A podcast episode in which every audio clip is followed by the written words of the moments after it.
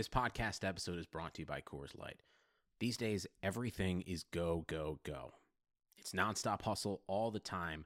Work, friends, family expect you to be on 24 7. Well, sometimes you just need to reach for a Coors Light because it's made to chill.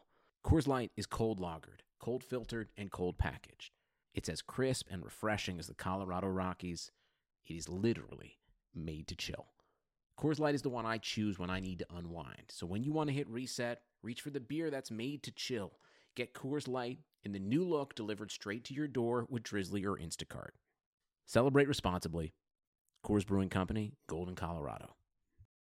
Before we jump to Browns Film Breakdown on the Blue Wire Podcast Network, coming at you about betonline.ag, one of our faithful sponsors here on Browns Film Breakdown, one of the best out there in the online gambling industry. They're the fastest, easiest, and safest way to bet on all things sports. March Madness, Masters, Major League Opening Day, all coming up, all right around the corner. You can bet on so many different things.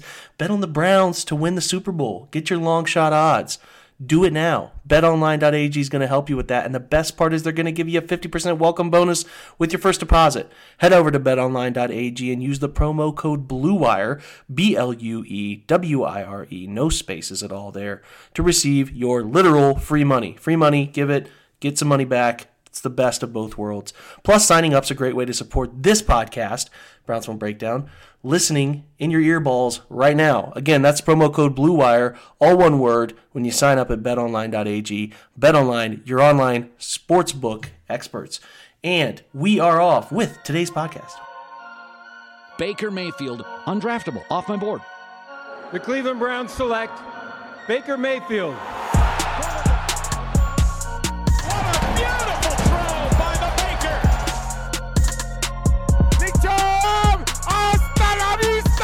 Baby! Touchdown! Welcome in, everybody, to Browns Film Breakdown. I'm your host, Jake Burns, writer at the OBR, coming at you. Combine Week, things are picking up. It's a national event now. It's all over the mainstream media. I have two of our uh, OBR correspondents coming on to chat about it. Going to have some good conversations about them with insights from the beginning of the process to now as we are into the official on field testing portion. A lot going on tonight. We're going to talk prospects. We're going to dive into everything all of the different prospects leading into the draft. We're not going to rush this thing. It's a long, circuitous path to April 23rd. We'll get everything covered. The tackles are the hot topic right now because they spent a lot of time interviewing, and the Browns are probably going to take one of them early. If not with the 10th pick, then with their second round pick. I would imagine, barring some sort of Isaiah Simmons shocker, they're going to take a tackle in the first round. We'll see. Um, we're going to cover all of that. Uh, before we do, I want to talk about Tony Grossi. It's a big topic this week. His comments about Baker Mayfield. Look, I'm a believer in second chances. I think people do make mistakes. I have not had the cleanest of, of lives up to this point. I think that people do make mistakes, but I think it's about how you learn from those mistakes. Do you repeat the mistakes? I think everybody can make a mistake once, but do you learn from it as a human? And do you grow? Do you try to become a better person somehow, some way? I think everybody strives to do that, hopefully. Some people don't.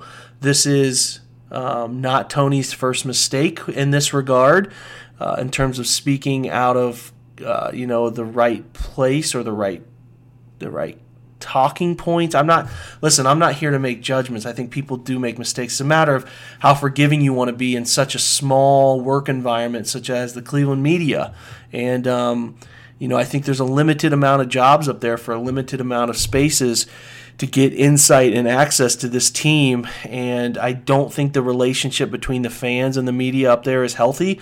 Certainly think the players don't find it to be the healthiest either. And when you have people who are specifically agitating, I don't think it's a healthy environment. Look, I don't know what they do with Tony. I think he's always been nice to me.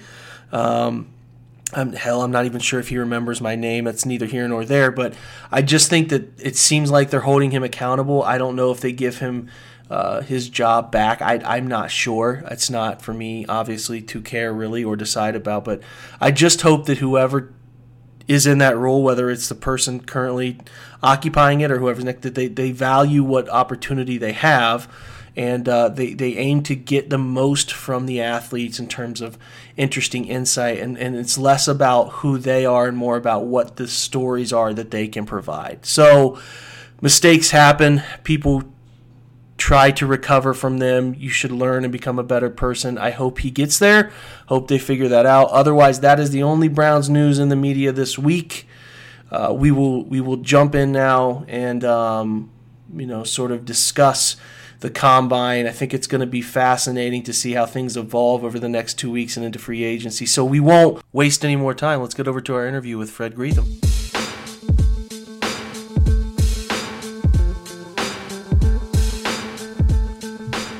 Right, covering as much as we can of the OBR's venture to Indy. We had two of the key cogs over in Indianapolis, you know, covering as many GM interviews as we could possibly cover, head coach interviews, some of the player interviews. I think the OBR did a nice job of covering these things. I was not able to go, but we did send over a couple of people I think would do a fantastic job, and they have done a fantastic job covering it this week. Uh, Fred Greetham, Fred is uh, you know is our OBR beat writer. He's an analyst for us. Wears many hats. Does the WTAM pregame show. He hosts that among many other things. The Triv Show, Will and Snyder Munch on Sports. He's a man, the myth, the legend. He listen, Fred. Fred was the guy when I went to the media room. Um, my first, you know, a couple years ago when I went up there for some for some camp stuff. He was the only guy to to spend time chatting with me and talking to me and teaching me everything. And I will never forget that, Fred, buddy. I really won't because it was a, it could be an intimidating place, man. How are you? I'm doing great, and I've enjoyed you know working with you for you know I'm glad that we're still able to to do things together. So yeah, thanks for those kind words. Yeah, absolutely. I mean that. I mean, I mean, uh, I mean all of it because it was. It's you know you're young young guy going into a place you've never been before. You're blown away by the look of that complex in Berea and all the faces you've known for so long. And it was nice to have somebody teach me those things. So I'm not just trying to build Fred up and pump his ego, but I'm being genuine, and he knows that. We've worked together for a couple years. We will for the foreseeable future. I want his insights on what's going on at uh, at the combine. So it's the first real exposure, Fred, of uh, Kevin Stefanski and Andrew Berry sort of working hand in hand, trying to say the same messages across the board. Those interviews in Indy where you get the GM at the podium alone and you get the coach at the podium alone. First time to really get those guys outside of Berea where they kind of have to play the robotic, answer the question the right way. And I know they don't give much away Andrew Berry's especially tight-lipped on things, but you know, what's your takeaway, Fred, of how those guys look, feel, seem as a as as a sort of uh, you know a, a duo there? Well, I think they they really work together pretty well. At least so far, so good. They said they've spent tons and tons of time the last four weeks together, and they really feel that you know that they are on the same page and they really feel like hit the ground running. As you said, they didn't give a, away a lot of information um, as expected, but you do get a feel, especially when they got away from the podium. We talked to them on the side when it was on the cuff and speaking, you know, just a little a little less formal. And I really do feel like they are on the same page um, and pulling on the rope together. That's one thing really hasn't happened in recent years. And I know that that was the big talk was aligning and the alignment.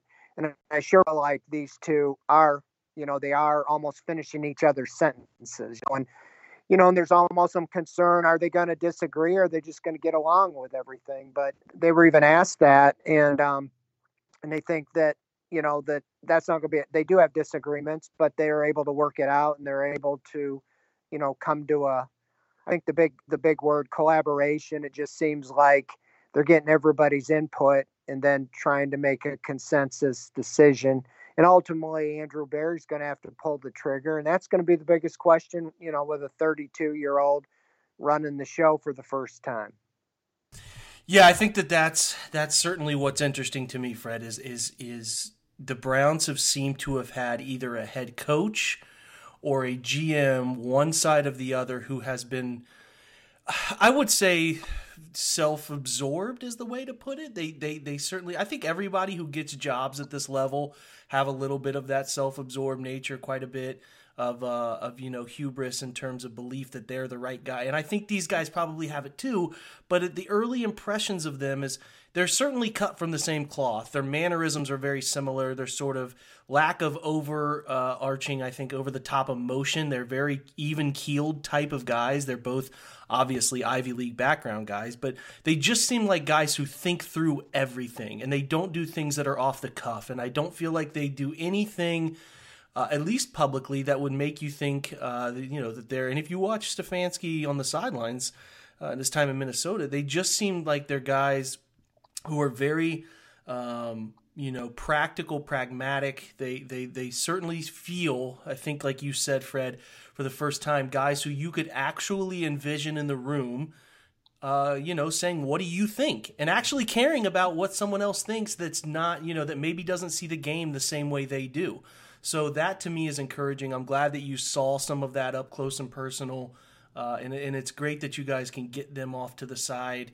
Um, you know, it, it certainly is is is is nice to get them away from the limelight and you get some more quotes and and to and to, to speak to those quotes yeah and i do get that feeling you know that both have set their ego aside and really want to make this work you know um, for the betterment of the Browns, and and so that's that's the ultimate ultimate goal. You know, is is winning games. You know, in this fall. Yeah, no, I'm with it. I think that those two seem so far like they're on the same path. I think they talked about some some key highlights from.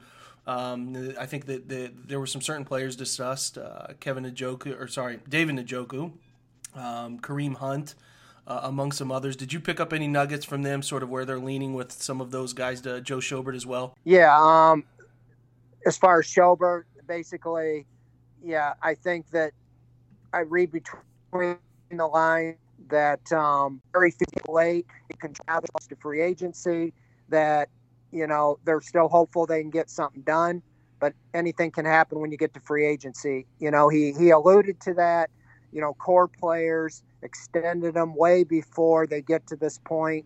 You know, he was involved when Mitchell Schwartz got away.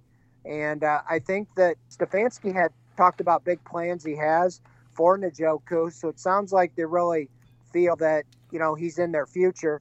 And Berry did say that they are going to, they're planning on picking up his fifth year option. So that means that he is in the plans, you know, at least in the near future. And so, as well as Myles Garrett.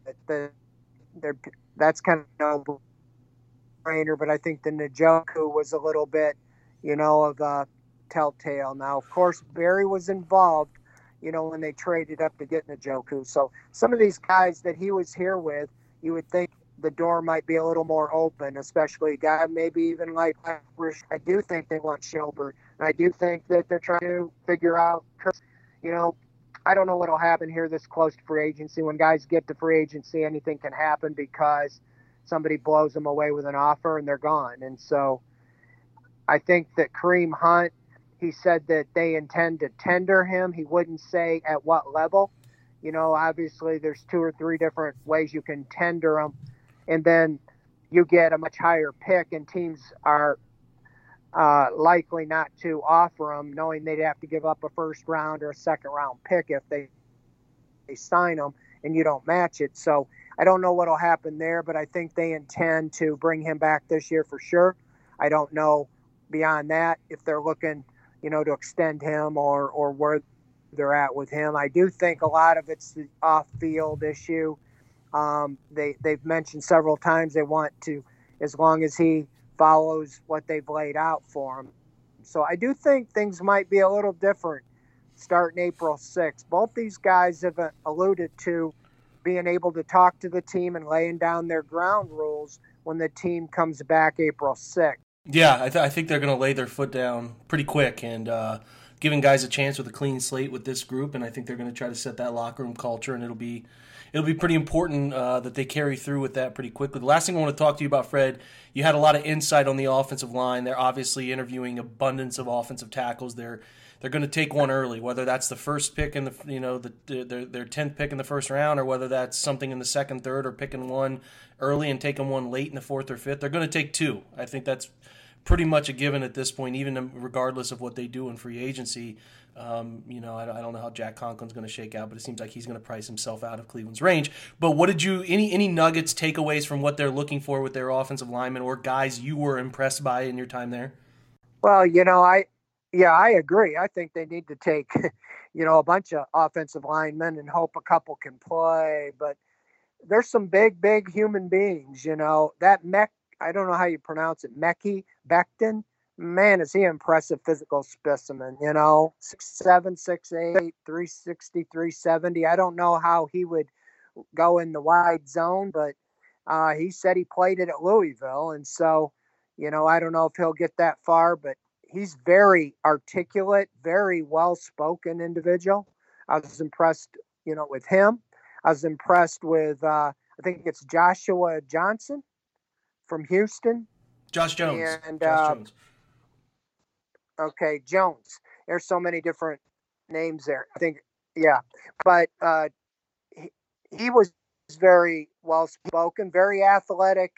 You know, is what he says his athleticism Andrew Thomas from Georgia and Isaiah Wilson talked to both of them. And uh, both of them talked about how they would love to be able to block for Nick Chubb again. And um, the kid from Alabama, Thomas, he was he was also impressive. I talked to Niang, I think from Texas Christian. Um, he's coming back from some injury, but he feels that that he would be you know, someone he could be somebody in play. Tristan Wirfs from Iowa. Um, he is, he, you know, he talked about bench pre- or not bench pressing, but lifting like 500 pounds, and uh, he's a pretty athletic specimen and could be somebody you know that they could look at in the wide zone.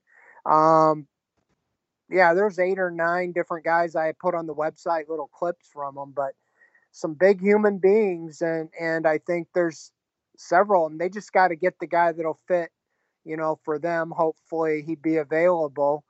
And Berry said he'd be aggressive to go up or down in the draft, and you know, I I don't want, you know, we're all afraid of analysts that they're going first round three times.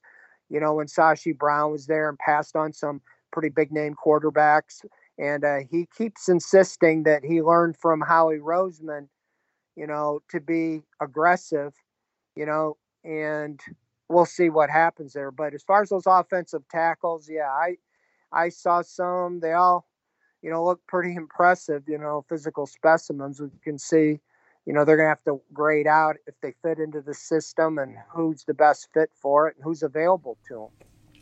Yeah, the good thing is, Fred, that there's an, there's there's quite a few of them that are at the top half of the draft that that uh, you know the Browns should feel good about the the abundance of different types that they can look at, and some that really fit the wide zone scheme you're talking about. And um, it's a good time to need a tackle or two because I think there's some really fun guys who could go mid to late round too. So.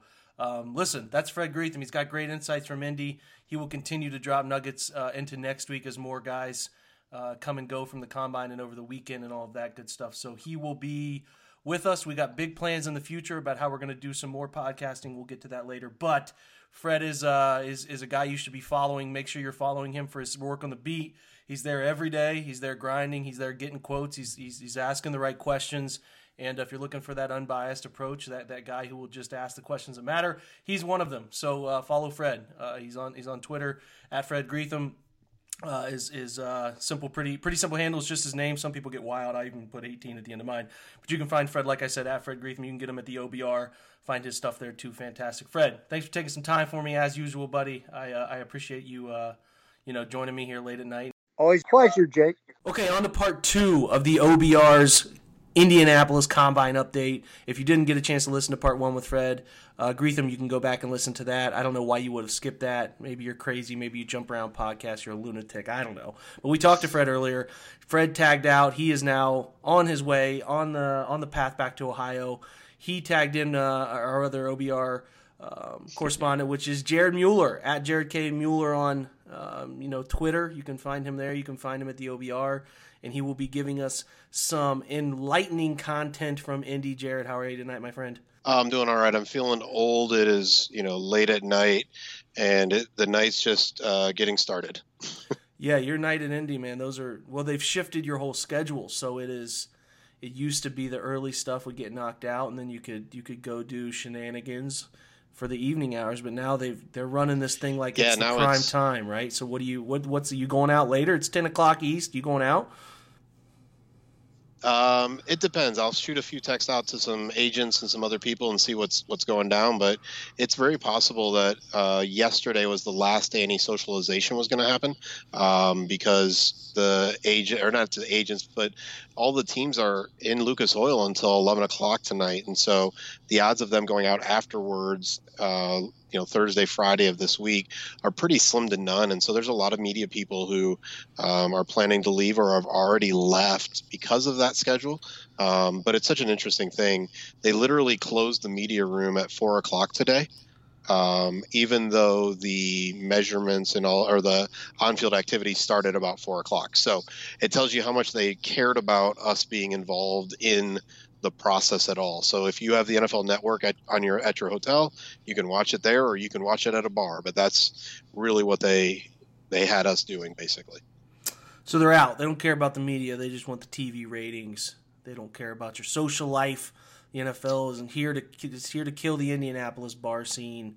Um, but we can get some nuggets from Jared about anything, Jared. You have uh, immediate takeaways on. You maybe you have have noticed in uh, you know I don't know if you were there for the Berry Stefanski interviews or anything of that nature. Maybe were, but essentially, what have you sort of stepped back and said, "Hmm, that is interesting." I mean, your time in Indy. So I think there's a couple things that have been really interesting uh, so far. One was last night. So I actually missed this as well. But so last night at one of the uh, establishments that many people go to, uh, Andrew Berry, Paul D. DePodesta, and Kevin Stefanski were in the building pretty much the entire night. And the only person that got talked to by anyone, media fans, whatever was Andrew Berry, and that was not very often. So, um, and I'm getting this report from someone that I trust very well, but basically, they were just left alone where they were, which is why I didn't even know they were there.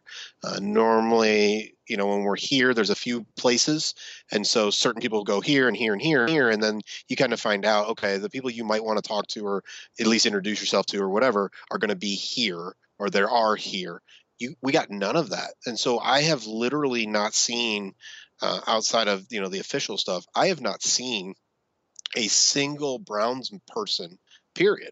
And that's the first time so this is my sixth or seventh year coming over to the combine in a variety of roles and fashions and it's the first year that that's been true. And so um, it is telling at some level that you know the GM and Paul DePodesta and the head coach, um, you know, coach uh, the the most beautiful coach in the world according to some fans, um, could just be someplace and no one's bothering them or no one's even just talking to them.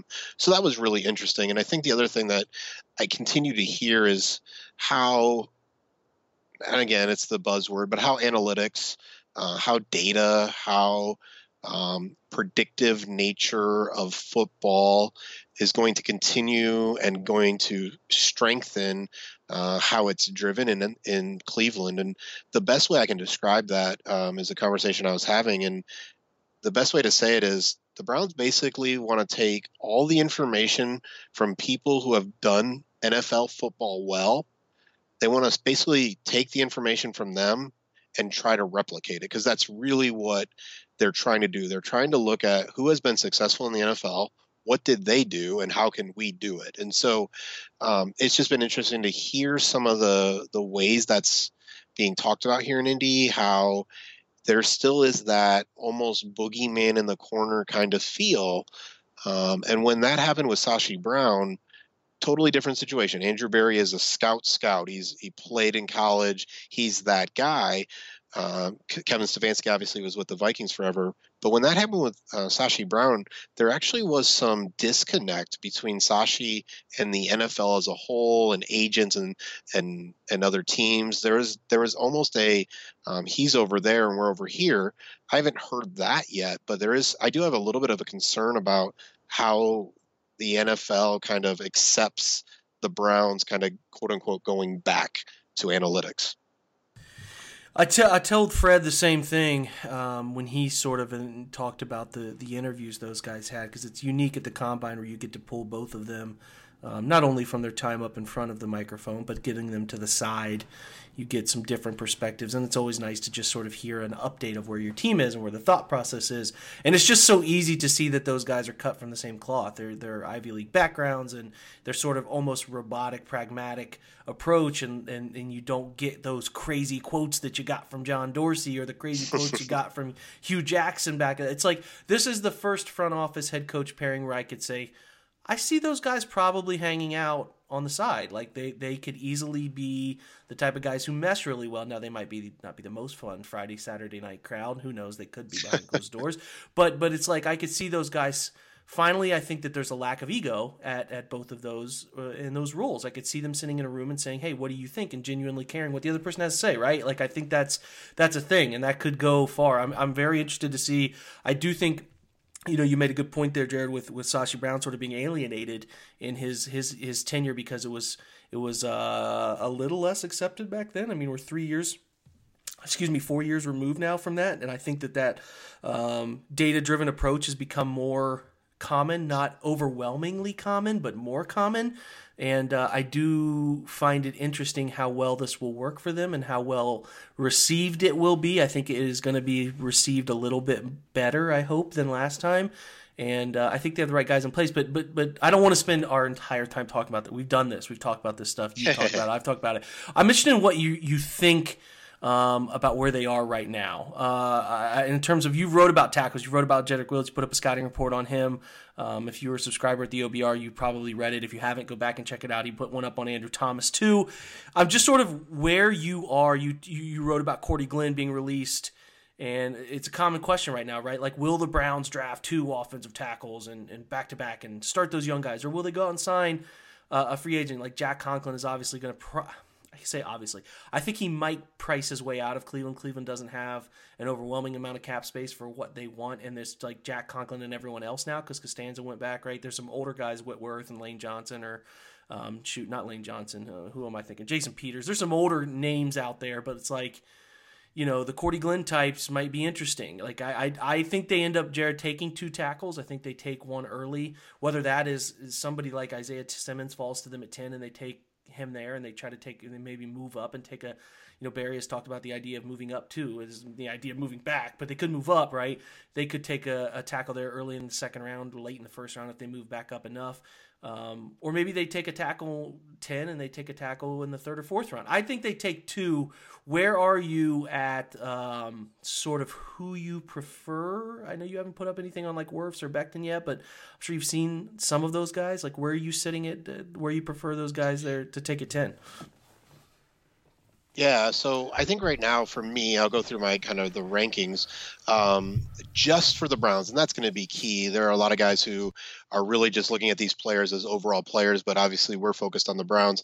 Just for the Browns, for me, um, Wills and Becton are lower uh, than even someone like Josh Jones, um, who uh, at least in my cursory look. So I'm I'm very methodical with kind of watching this and not trying to blend people together too much. Um, but I think when I get done with this whole process of specifically those five, and then I'll add Lucas Niang, uh, Austin Jackson, um, and a few others, um, I think I'm going to end up with Andrew Thomas on top. I understand all of the concerns that people have and the random conversations about him as guard, and I know he um, there's some inefficiencies with his technique, um, and there's there's some consistency issues there.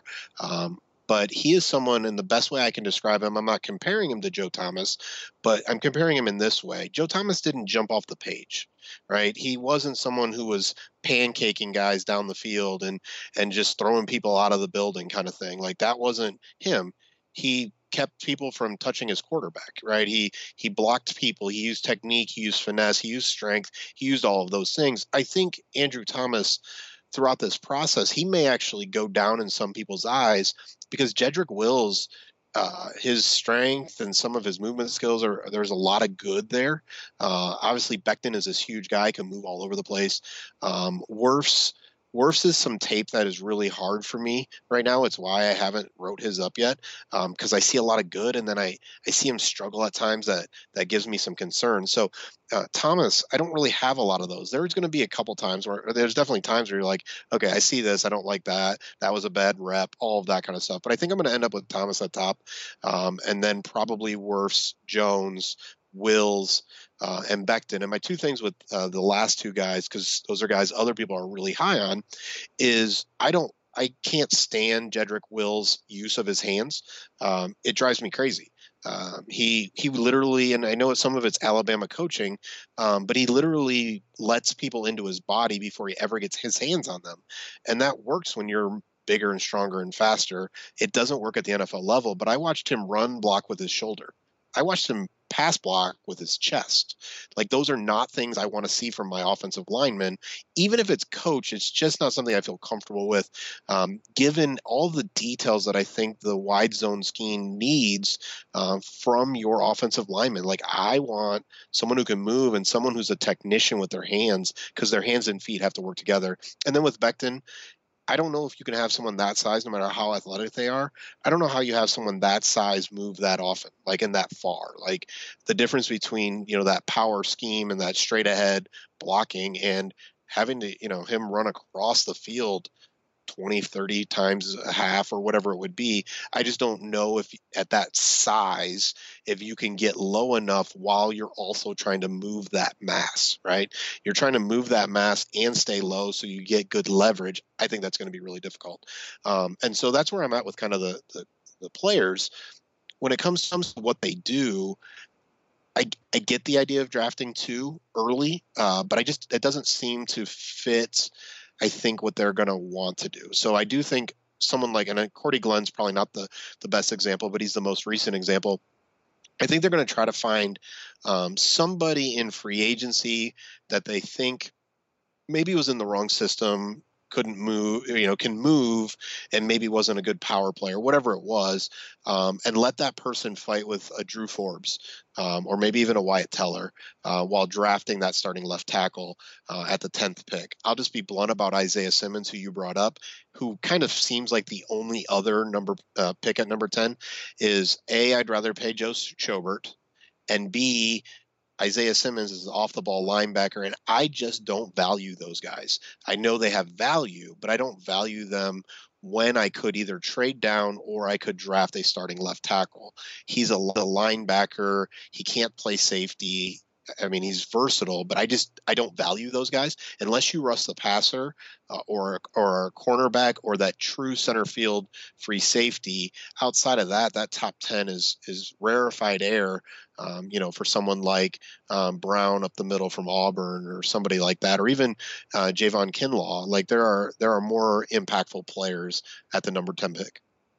Yeah, I think I'm with you on a lot of those things. I th- certainly eh, the, the, the the analysis of those tackles to me is is pretty spot on. I think Josh Jones is starting to creep into that mix, especially if they consider moving down. But like Isaiah Simmons, I think you are you're right on valuing other positions more. I, I certainly am in line with that, especially with somebody like Derrick Brown. It's it's just to me with what Cleveland need, and I know that that need word gets really scary to people, but they do need listen, their second level middle of the field is is non-existent right now. We think Joe Schobert yep. may come back. We don't know. They don't have a nickel corner. They have nobody that can play the slot that they, they that should play the slot. I think they have guys who can do it, like Denzel Ward and, and Greedy might be able to do it, but they don't have a consistent nickel and they don't have safety threats right now. I mean, Sheldrick Redwine has some potential, Justin Burris has some potential, but we don't know. So it's like a guy like Simmons who can do all three of those things. I could see why the Browns would be very intrigued with him, and I certainly could see why he might fit.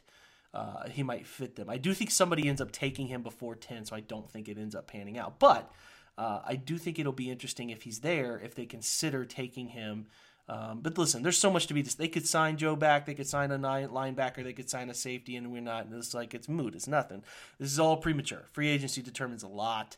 It will determine a lot for this team, um, and and it certainly will determine a lot for for where they take their draft picks, as it as it does for every team across the league. Um, but yeah, those are good insights on on those tackles. The good thing is, Jared, I feel okay with there are guys in the first two tiers that I'm super intrigued by, and I think they can get one or two of those guys um, if they want to. And I think that that's uh, something Yeah, that's something I mean, they should for- feel good about, right? Yeah, and that's the thing. Like, it's the right draft for them, and that's the the thing that makes me feel good is well, at least it's a draft where they the need matches the value matches the talent, right? So the need is at a position of value that you could use a top five, top ten pick, and there are players that, generally speaking, now each team is not going to have five of them that are worth top 10 15 value in their board but in general there are players that many of us who analyze them are going to say, you know what, I can see why you would pick Josh Jones in the top 15 or any of the other guys in the in the top 10 kind of thing. And so, eh, you know, it's it's a blessing because imagine not having that, right? Uh, you know, imagine really your biggest need was a tight end, and you have the number 10 pick, and and there's no tight end that you're going to pick, right? So at least the Browns are in a position in a draft where uh, that player exists. You know, there's a few of them, and they make sense at different levels. Listen, if the Browns have to quote unquote settle for Jedrick Wills or Becton, I'm good, right? Like that's that they're not they're not my top guys. But if it was any other draft, I would be like, let's see if we can get those guys. We need them. Just in this draft, I think there's guys that fit a little bit better, and I think that's the that's the blessing this year.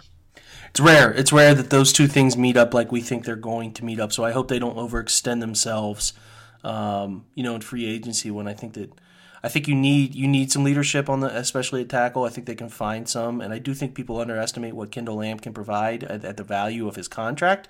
So um, it'll be interesting. I like the insights, man. We have this will this will not be our last talk leading into the draft. Um, we need more data. The linemen go tomorrow.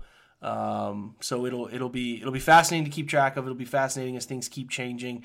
And like I said to many people, it's it's a it's the first off season where we, in a while, maybe since the hiring of Sashi, right, where we just have no clue what they're going to do. We have no clue. We haven't really been tipped off. We have ideas of what San Francisco, sorry, but what Minnesota and San Francisco liked on defense. We have ideas, but we don't know. We don't know where they're going to take it. So there's a lot of intrigue, and I think free agency will truly truly clean up a lot of, of where their process is. So I'm, I'm fascinated with this. Jared Mueller, Yep. make sure you're following him. Make sure you're reading his content. I stole him before the nightlife kicks off in Indy. I appreciate you, buddy. Yes, sir. Have a good night, man. All right, guys, we will be back. Um, I don't know. We'll be back next week. Uh, we'll probably get get a nice little, um, you know, podcast in where we we chat about some of the results. We'll try to pull some different people, uh, get a feel for what's going on with, uh, you know, the overall big picture, and then we'll start talking about free agency. And before you know it, the draft will be here late April. So it's moving quick. We'll be back next week. We appreciate the love you guys give us on the Twitter handle and the likes and subscriptions and all of the above. We appreciate again Jared and Fred for coming on. Stay up with the OBR. Stay up with the stuff there. Going to write on one of my favorite prospects heading into the draft. It'll be up tomorrow. You're on your way in listening to this. Check the OBR to beat up. Uh, again, always appreciate the love. Always appreciate you guys listening. And as usual, go Browns.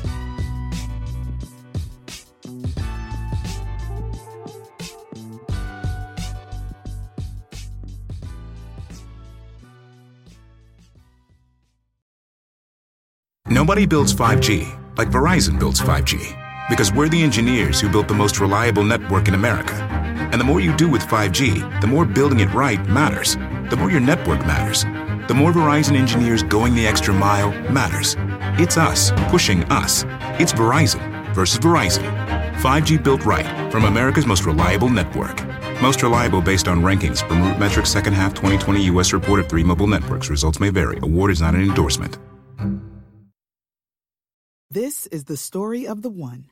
As head of maintenance at a concert hall, he knows the show must always go on. That's why he works behind the scenes, ensuring every light is working, the HVAC is humming, and his facility shines. With Grainger's supplies and solutions for every challenge he faces, plus 24 7 customer support, his venue never misses a beat.